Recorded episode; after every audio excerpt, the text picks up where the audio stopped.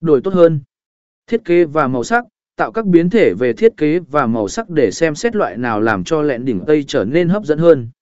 Vị trí cờ tờ A, thử nghiệm vị trí và kích thước của nút cờ tờ A để tìm ra điểm tốt nhất để đặt nút.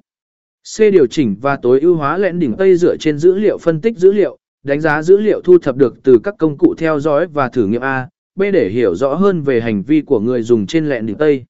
Điều chỉnh nội dung, dựa trên dữ liệu, cải thiện nội dung của lẹn đỉnh Tây để đáp ứng nhu cầu và mong muốn của đối tượng mục tiêu.